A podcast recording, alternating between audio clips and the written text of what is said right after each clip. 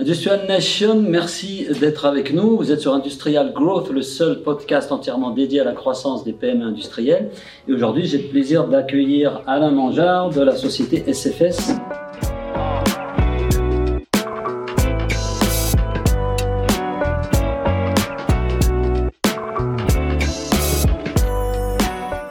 Bonjour Alain, enfin bonjour, accueillir, c'est lui qui m'accueille plutôt dans ses locaux. Bonjour Alain, merci de m'accueillir. Bienvenue chez nous. Ce que je te propose, c'est peut-être, est-ce que tu peux déjà te présenter et nous parler aussi de SFS. Alors, on a visité tout à l'heure ensemble l'usine, j'ai appris plein de choses. Et notamment, je ne savais pas que c'était si technique de fabriquer des vis et des clous. Mais est-ce que tu peux nous parler un peu déjà de ton parcours personnel pour commencer? D'accord. Donc moi, je fais une formation d'ingénieur Arts et Métiers il y a 30aine d'années maintenant. À la suite, j'ai travaillé dans l'industrie en Haute-Savoie, qui est un endroit cher à ton cœur. Ouais. Et puis, il y a 13 ans, j'ai immigré dans la Drôme pour prendre la direction de SFS France. D'accord. La migration Haute-Savoie-Drôme, ça va? La migration Haute-Savoie-Drôme, c'est très bien passé. Ouais, tu t'y fais? Oui, je trouve que les Drômois sont des gens super, très agréables, très accueillants. Et j'ai vraiment pas regretté d'avoir bougé. Donc tu prends la direction de SFS. À cette époque, c'est quoi SFS et qu'est-ce que c'est devenu entre-temps et puis juste au passage, peut-être remonter un peu le temps. Oui, alors SFS, donc, quand j'ai pris la direction en 2009, c'était pas forcément une très bonne année puisque c'était la crise. Néanmoins, j'ai tout de suite été surpris par cette société très industrielle. Très mécanique, avec beaucoup de savoir-faire, parce que fabriquer des vis, c'est quelque chose qui est assez compliqué. Tu as vu le nombre d'opérations pour fabriquer une vis, la technologie, les gens qu'il faut former pendant 6 mois, 1 an sur des machines avant qu'ils sachent fabriquer des vis de façon correcte. Et puis, tout ça, en fait, c'est le fruit de longues décennies d'efforts. La société est issue en fait d'une société qui s'appelait la Boulonnerie Calibrée dans les années... La Boulonnerie Calibrée qui était située avenue Victor Hugo, pas très loin de chez Pic, et qui a été fondée dans les années 1920 par un ingénieur Arts et Métiers, c'est un retour de l'histoire. Et cette société a existé jusqu'en 1974, et là il y a eu un choc pétrolier en 73-74, et la Boulonnerie Calibrée a déposé le bilan, il y avait à peu près 600 employés. Tous ont perdu leur emploi à ce moment-là, sauf une quinzaine qui ont continué dans une petite filiale qui s'appelait la Visserie Technique, qui a perduré. Cette quinzaine d'employés fabriquaient des vis autoperceuses pour le bâtiment. D'accord. Donc les vis autoperceuses, le principe, c'est de pouvoir avoir sur une même vis 3 fonctions, celle de percer, celle de serrer et celle de fixer. Voilà. D'accord. Donc déjà un métier très technique à l'origine en fait, et du coup SFS c'était un groupe suisse, c'est ça? Oui. Et donc en 1974, la Boulonnerie Calibrée tombe. En 1976, le fondateur de SFS en Suisse était intéressé par un brevet de la vis autoperceuse, qui était un brevet ITW à l'époque, et qu'il n'avait pas pu acheter pour la Suisse. D'accord. Et donc il est venu ici dans l'idée au tout départ d'acheter ce brevet à la société française, et puis il s'est dit, tiens, il y a des gens ici qui savent faire de la frappe à froid, qui savent faire des vis. Pourquoi ne pas monter la première filiale de SFS en dehors de la Suisse? Ok. Donc il a une expansion de SFS donc c'est la première filiale en dehors de la Suisse, c'est cette filiale française, et l'expansion en fait c'est opportuniste en fait quelque part. C'est pas, il n'y avait pas une stratégie d'attaquer la France en premier. Non, il n'y a pas une stratégie d'attaquer la France en premier. Juste Hans Soubert, cette personne, ce fondateur d'SFS, était un homme très francophile. D'accord. Il avait une maison en France, il venait passer ses vacances en France. Et Valence était à peu près à mi-chemin entre Airbrook, où est le siège du groupe, et puis la Côte d'Azur française. Voilà. Je comprends mieux. Ok. Donc rachat par SFS, depuis ça a beaucoup évolué, parce qu'à l'époque une quinzaine de salariés, donc vous reprenez ces 15 salariés. 15 salariés qui ont continué au début à travailler au sein de la Boulonnerie Calibrée, au centre-ville, et il y avait d'énormes bâtiments qui étaient disponibles pour fabriquer des vis. Et là on voit le premier geste écologique de Hans Soubert, ce qui est le fondement de la société, c'est-à-dire qu'il a voulu partir sur un autre site parce qu'il estimait que les sols de la Boulonnerie Calibrée étaient trop pollués et il ne voulait pas travailler dans des conditions pareilles. Pour les employés, pour ne pas les mettre en danger. Pour les employés, pour l'environnement, lui il voulait avoir une usine qui soit propre, parfaite, où Suisse, à la Suisse. Quoi. Okay. Voilà. Parce qu'il vivait aussi, il pensait à ses montagnes, j'imagine. Voilà, oui, et puis l'usine en Suisse est toujours d'une propreté. Notre usine est bien, mais alors l'usine suisse est extraordinaire. Mais la vôtre est pas mal, j'en ai vu quelques-unes, mais je trouvais que j'ai failli te dire, c'est là, on retrouve la rigueur suisse, ouais, et le rangement suisse. Quoi. Ouais. Ok, et aujourd'hui, donc SFS, combien de salariés? Donc on a grossi, 78, on a construit la première partie de ce site, 15 personnes, 20 personnes. Après, on a continué de se développer. 92, on a racheté une partie de Crouzet pour faire notre autre site où on a le traitement de surface et la logistique. 94, on a agrandi le site, on a doublé la taille de ce site ici. Et aujourd'hui, on est un peu plus de 300 personnes. Et avec la particularité, c'est que nos métiers se sont quand même beaucoup automatisés. Il faut beaucoup moins de monde pour fabriquer le même nombre de vis, et c'est ce qui nous permet de rester en France. Alors, on peut peut-être parler justement de la technicité de ce métier. Moi, je disais tout à l'heure que pour moi, fabriquer des vis et des clous, tu vois, ça me semblait assez simple. Là, on est quand même sur des solutions qui sont très pointues. Ça s'adresse à qui? Qui sont vos clients aujourd'hui? Et pourquoi on a besoin d'avoir justement une fabrication qui soit vraiment pointue, avec un certain degré de technicité auquel on va dire l'utilisateur lambda s'attend pas, quoi. Alors, nous avons deux familles de clients. Grosso modo, nous sommes dans le bâtiment, dans l'enveloppe du bâtiment. Et on sert deux marchés. On sert un marché d'industriels. Donc, ce sont des sociétés qui fabriquent des fenêtres, des portes d'entrée, de maisons ou de résidences tertiaires. Et puis, donc ça, c'est à peu près 40-50% de notre business est en production, et puis le reste, ce sont des clients qui vont utiliser nos vis pour poser du bardage, des façades ventilées, des toits plats, des choses comme ça. Alors, une première question que j'ai envie de poser, avant qu'on rentre dans le vif du sujet, parce qu'en fait j'ai beaucoup de questions, mais la première que je voulais te poser, c'est, tu disais que tu es arrivé en 2009, juste après une crise. Il s'est passé pas mal de temps, il y a eu des belles années, peut-être d'autres moins belles. Là, on rentre dans une période qui n'a pas l'air extrêmement stable, en tout cas qui pose beaucoup de questions. Sans dire que tu es un vieux de la vieille, mais c'est quoi ton recul? C'est quoi un peu ton analyse de la situation, toi qui as vécu quand même cette crise de 2008, avec cette reprise d'une boîte qui n'était peut-être pas dans les meilleures conditions à ce moment-là? En tout cas, un marché qui n'était peut-être pas... le marché n'était pas dans les bonnes conditions. Après, SFS a toujours été une société bien gérée, qui n'avait pas de dette et qui fonctionnait plutôt bien depuis de nombreuses années. C'est quoi ton point de vue là, sur la situation actuelle, sur les enjeux? On parle de problématiques climatiques, on parle de problématiques de recrutement, il y a des enjeux de coût matière. Je sais que vous consommez beaucoup de matière, beaucoup d'énergie, mine de rien. Aujourd'hui, ton analyse de dirigeant d'une boîte qui est dans cette... tourmente-là, comment tu vois les choses aujourd'hui? Sans faire le devin, je ne ressortirai pas la vidéo dans 2 ans, je te rassure. C'est compliqué, mais comment tu sens? C'est vrai qu'aujourd'hui, on a une conjonction de facteurs qui sont assez déstabilisants, avec une inflation qui est liée beaucoup au prix de l'énergie, qui est à la fois un bien et un mal. D'accord.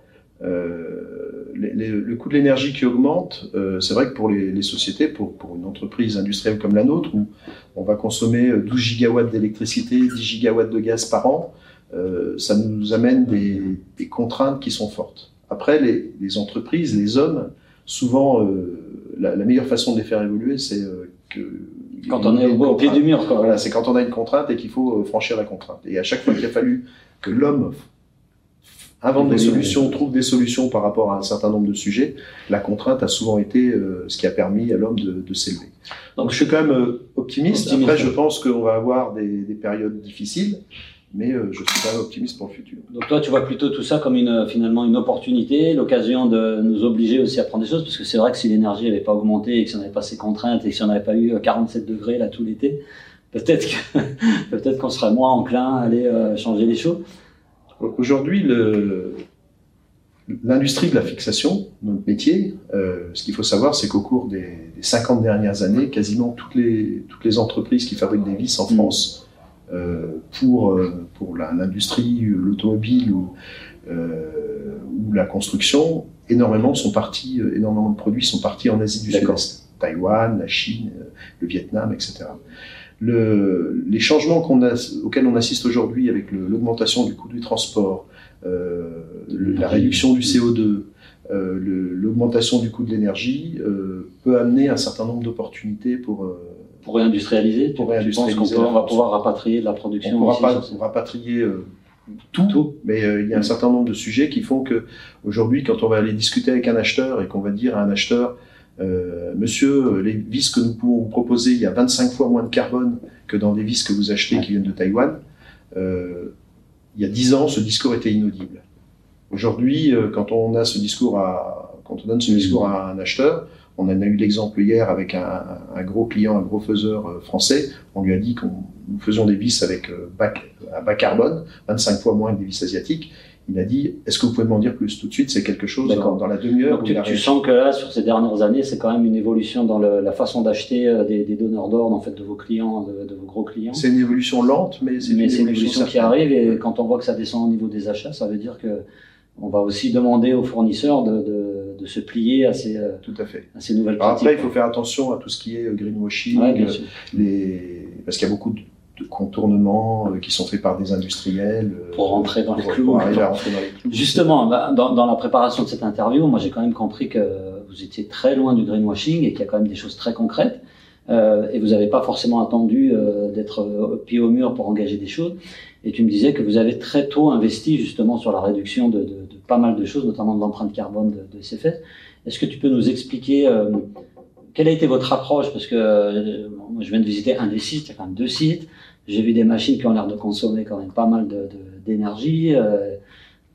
C'était quoi l'approche en fait? Comment vous vous y êtes pris pour engager ce changement, pour que ça ait un impact là, sur votre business aujourd'hui?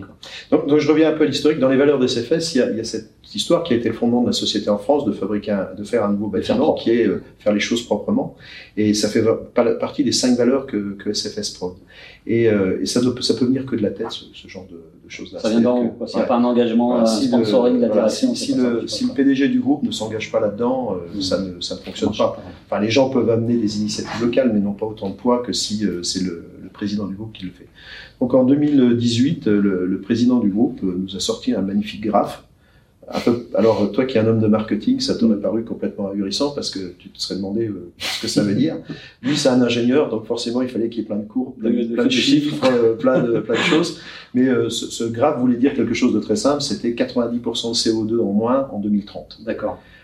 C'est quelque chose qui est doublement ambitieux. C'est premièrement ambitieux par rapport aux chiffres. Le chiffre 90%, c'est un chiffre qui est assez qui est fort. C'est un engagement fort. Surtout pour nos métiers, je veux dire, on n'est pas dans des bureaux où on peut se dire ok, on va trouver des solutions avec des panneaux photovoltaïques, ça suffira pas. Et en même temps, il y a un délai 2030. 2030, ça veut dire c'est demain quoi. Ouais. Dans le temps industriel, voilà, c'est demain. On ne donne pas ça aux générations futures. Il y a des groupes qui disent voilà, on va réduire de 40% d'ici 2050. Bon, les gens qui prennent ces décisions-là en 2050, ça fera longtemps qu'ils seront à la retraite. Nous, moi, quand j'ai regardé 2030, je me suis dit, ah, mais 2030, moi, je serai encore là. Je serai encore là. Il va peut-être falloir que je bouge un peu. C'est à moi de le faire, quoi. J'ai bien compris que Jens voulait que je fasse quelque chose. Voilà, donc, on en a parlé avec les équipes et puis on a commencé à faire un certain nombre de choses, à regarder où est-ce qu'on consommait de l'énergie, où est-ce qu'on pouvait récupérer de l'énergie. Et puis, on a démarré un premier chantier avec une société qui s'appelle Hervé Thermique, qui est basée à Valence. Et l'idée, c'était de récupérer les calories qui sont issues du four de traitement thermique. On a le four de traitement thermique, on chauffe les pièces à 900 degrés, et après on les refroidit dans un bain à 60 degrés. Et pour que ce bain reste à 60 degrés, on avait un groupe froid qui refroidissait le bain d'huile en permanence. Et bien maintenant, au lieu de rejeter les calories à l'extérieur, on récupère les calories, on chauffe les bureaux, on chauffe les ateliers grâce à ça. Et grâce à ça, on est passé de à peu près 10 gigas à 8,2 gigas de gaz. Okay. Gigawattheure de gaz. Donc ça fait 18% d'économie sur la consommation de gaz. Après, on a eu un deuxième chantier avec la société Fort Technologies. On a changé les compresseurs, on a utilisé des systèmes de récupération de chaleur sur les compresseurs pour chauffer les douches de nos collaborateurs. Okay. Tu as vu qu'il y avait de l'huile dans l'usine. Ah, les gars, quand ils ont bossé 8 heures dans l'huile, ils ont besoin de prendre une bonne douche chaude. Donc ça nous coûtait un petit peu cher en ballon d'eau chaude. Et maintenant, c'est les compresseurs qui fournissent cette énergie. Donc c'est plein de petites initiatives, en fait, finalement assez simples à mettre en œuvre, parce que ça en parle pas de... Alors, la première n'était pas si simple que ça à mettre en œuvre, puisque le coût était de 900 000 euros. À peu près. Quand même, il y avait un petit peu de... Donc il y avait de l'investissement. quand même. Ouais, mais du coup, ce que tu me disais, c'est qu'aujourd'hui, si on regarde, tu économises 2 ou 3 gigas, ce qui n'est pas négligeable quand on connaît aujourd'hui le prix de l'énergie. Donc on s'y retrouve. Quoi, le payback, quand on a fait cet investissement, le retour sur investissement était de l'ordre de 7 ans. D'accord. J'ai envoyé la demande, c'était hors budget. Elle est revenue moins d'une semaine après signée. Okay. Le PDG du groupe avait donné son aval sur une demande assez importante, sans, avec un investissement et puis 7 ans de durée d'amortissement, ce qui était quand même assez important. Et aujourd'hui, ce que je peux dire, c'est qu'en 2022, rien qu'en 2022, on a amorti cet investissement. Avec l'augmentation. Donc en fait, dans ce que tu dis, si on retient des choses importantes, l'engagement de la direction, ça vient d'en haut. Il faut vraiment que la direction porte le projet. C'est quand même très ancré dans les valeurs de la boîte aussi, donc ça veut dire que c'est peut-être l'occasion aussi, pour une entreprise industrie, de poser la question, c'est quoi nos valeurs, qu'est-ce qu'on a envie de défendre, au-delà de ce qu'on fait d'habitude, porté par la direction, donc ça vient d'en haut et ensuite ça doit comment dire…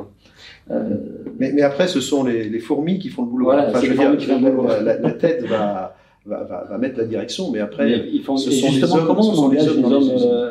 gens dans les équipes, est-ce que…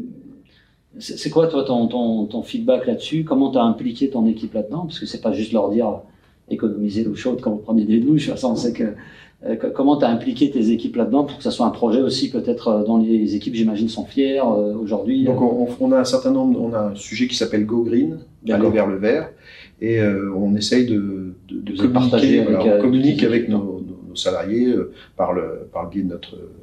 Okay.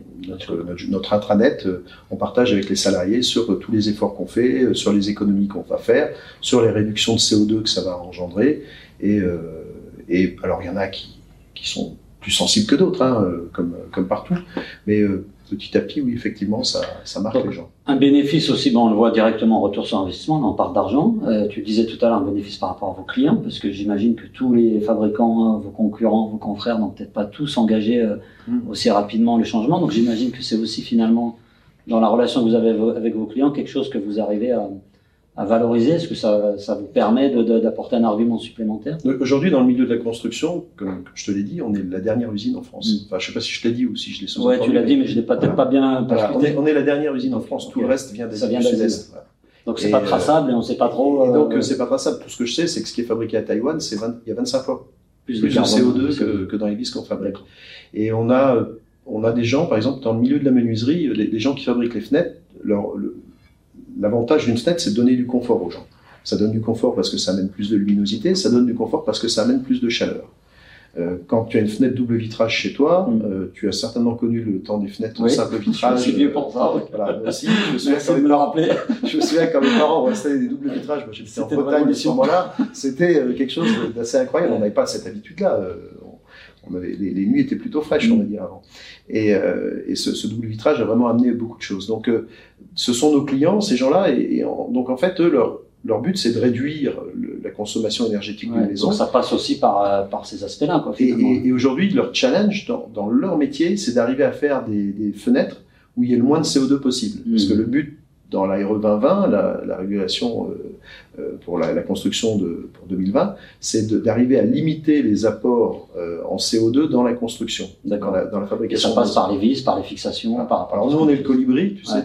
Mais c'est tous ces petits gestes-là qui font... Alors, nous, on est le colibri parce qu'on représente très peu. On représente 2% du montant ou 3% du montant d'une fenêtre en valeur d'achat.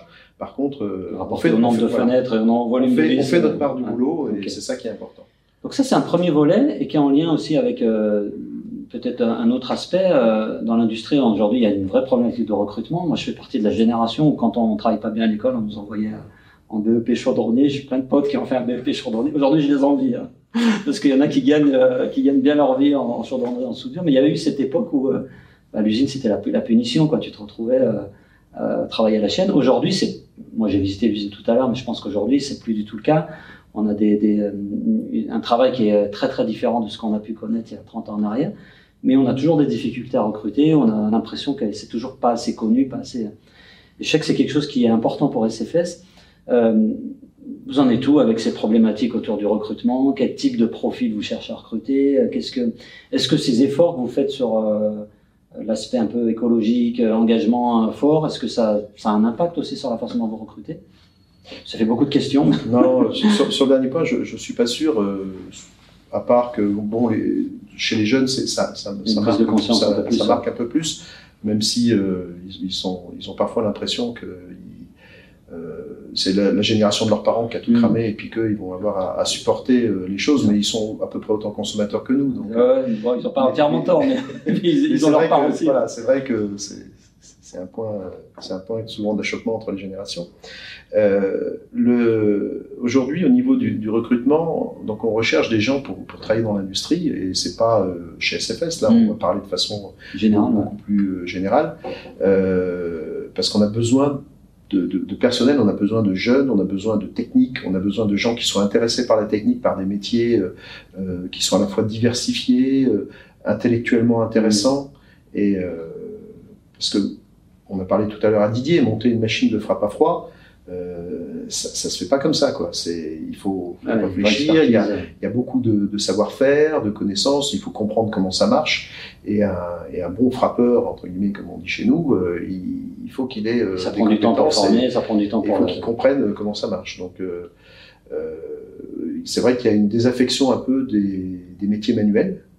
Et un point où il faut être très clair, c'est qu'aujourd'hui, tu parlais des chaudronniers qui gagnaient mieux leur compte que toi. Aujourd'hui, les métiers techniques, manuels, sont mieux valorisés que des métiers, on va dire, administratifs, par exemple. C'est clair. Voilà. Et de façon générale, on va dire que tout ce qui est technique est très recherché par les entreprises. Trouver des candidats techniques est toujours plus compliqué que trouver des candidats pour de l'administratif ou des choses comme ça. Okay. Et donc c'est vraiment là qu'on travaille et qu'on focalise. Donc on s'est investi aux côtés de nombreux industriels. Enfin, on a été là-dessus sous la présidence d'Étienne Blaise de la Société Fort. On a monté le CFAI au Plateau de l'Otagne, où aujourd'hui c'est un succès, puisque ça fait 3 ans, je crois maintenant, et il y a déjà 300 personnes. Ouais, donc il y a une vraie demande aussi de la part des jeunes de formation, des jeunes d'être formés manuellement. Et puis pour les jeunes, c'est aussi un truc, parce que quand ils vont bosser au CFAI, alors ils ont à la fois une formation théorique, technique, et puis en même temps une formation sur le terrain, et puis ils gagnent leur croûte, et leur formation coûte rien, et à la fin du mois, ils ont un peu d'argent. Et quelque part, ils ont l'impression de faire partie d'un ensemble. Et aujourd'hui, c'est vrai que les jeunes qui font de la formation en alternance, on voit, quand on recrute, quand on voit 2 candidats, 2 jeunes, un qui a fait de l'alternance et un qui n'a pas fait de l'alternance, à même niveau d'études, ça n'a rien à voir. Il y en a un qui a de maturité, qui sait se positionner dans une entreprise, et puis l'autre est quand même en général en dessous. Donc ça, c'est un beau plaidoyer pour l'alternance. Est-ce que... Oui, alors la société SFS, on est un groupe suisse. Les Suisses ont toujours été très forts sur l'alternance. Bah, les germaniques, les germanophones, de manière générale, l'Allemagne aussi, c'est le cas, mais je pense que les Suisses suivent un peu. On a 1500 personnes sur notre site en Suisse. D'accord. Fait une estimation du nombre d'alternants. Aucune idée, non? 30%, 40%? Ah, peut-être pas 30, 40%. Tu mets fort, non? Non, 10%. 10% des effectifs sont des jeunes en alternance. Donc ça veut dire qu'il y a tout un encadrement, il y a toute une entreprise qui est tournée vers la formation de ces jeunes. Donc c'est aussi culturellement, dans la culture d'entreprise, quelque chose qui est... Ouais. Qui est... Après, ils ont plus de facilité que nous, puisque le droit du travail, sans tolérer plus d'accidents, est un peu plus souple, que le droit du travail français, qui est parfois un peu... Puis peut-être que le système scolaire est un peu plus favorable aussi aux métiers manuels, parce que moi j'ai enseigné en lycée pro, et je peux te dire qu'il y a quelques années, le lycée pro c'était un peu la 5e roue du carrosse. Oui, ça a peut-être changé aujourd'hui, mais, mais pendant longtemps ça a été ça. Quoi. Il y a vraiment un principe de 2 éducations, soit l'éducation dans les universités, soit l'éducation dans les écoles. Avec un investissement... Je te parlais de Jens Breuil, mon PDG, Jens Breuil a démarré chez SFS à l'âge de 18 ans, en alternance. Et sur il a fait un poste d'ouvrier, quoi. Ou technicien, mais voilà. Ouais. Et il a évolué, il a fait un diplôme d'ingénieur, etc. Et à 42 ans, 43 ans, en ayant fait de l'alternance, il est devenu PDG d'un groupe de 10 000 personnes. Ouais. Donc ça, c'est possible. Donc ça, c'est le PDG. Mon chef, qui est l'homme entre Jens Breuil et moi, qui s'appelle Arthur, lui, il a démarré à 16 ans comme outilleur. Et aujourd'hui, il dirige 2000 personnes, et puis avec... c'est aussi des voies d'excellence, finalement. Ce sont des voies d'excellence en Suisse, et je pense qu'en France, ça va devenir aussi des voies d'excellence. Apparemment, en tout cas, il y a de l'investissement qui est mis dessus. Pour conclure l'épisode, est-ce que tu as un... peut-être pas, je ne vais pas dire un conseil, parce que ça va faire un peu d'honneur de leçon, mais est-ce que tu as, toi tu es dirigeant, tu as mis en place un certain nombre de choses, notamment je pense à cette approche un peu écologique, si tu avais des conseils ou une recommandation à faire ou des erreurs à ne pas commettre à un dirigeant d'une PME, ça serait quoi? C'est une question peut-être difficile. Ouais, c'est une question difficile, parce que à chaque fois c'est le contexte. En fait, c'est peut-être pour un dirigeant de PME, c'est regarder, faites ce que vous pouvez. Ouais. Faites ce que vous pouvez déjà pour essayer de réduire votre CO2. Mais déjà de démarrer quelque chose. Démarrer quelque chose, démarrer une première initiative. Écoutez, faites-vous aider. Il y a des... Je pense qu'il va y avoir dans les années qui viennent de nombreuses manifestations avec l'UIMM, par exemple. On a prévu de faire une manifestation sur ce sujet à l'automne. Où on va parler, où on va donner des exemples de solutions pour réduire le CO2 pour les entreprises. Alain, merci beaucoup de m'avoir accueilli ici. C'était vraiment un plaisir de pouvoir venir tourner chez SFS. Chers amis, on se retrouve pour un prochain épisode. N'oubliez pas de nous mettre un petit like sur Apple Podcast, sur Spotify, sur YouTube et toutes ces plateformes-là. À bientôt.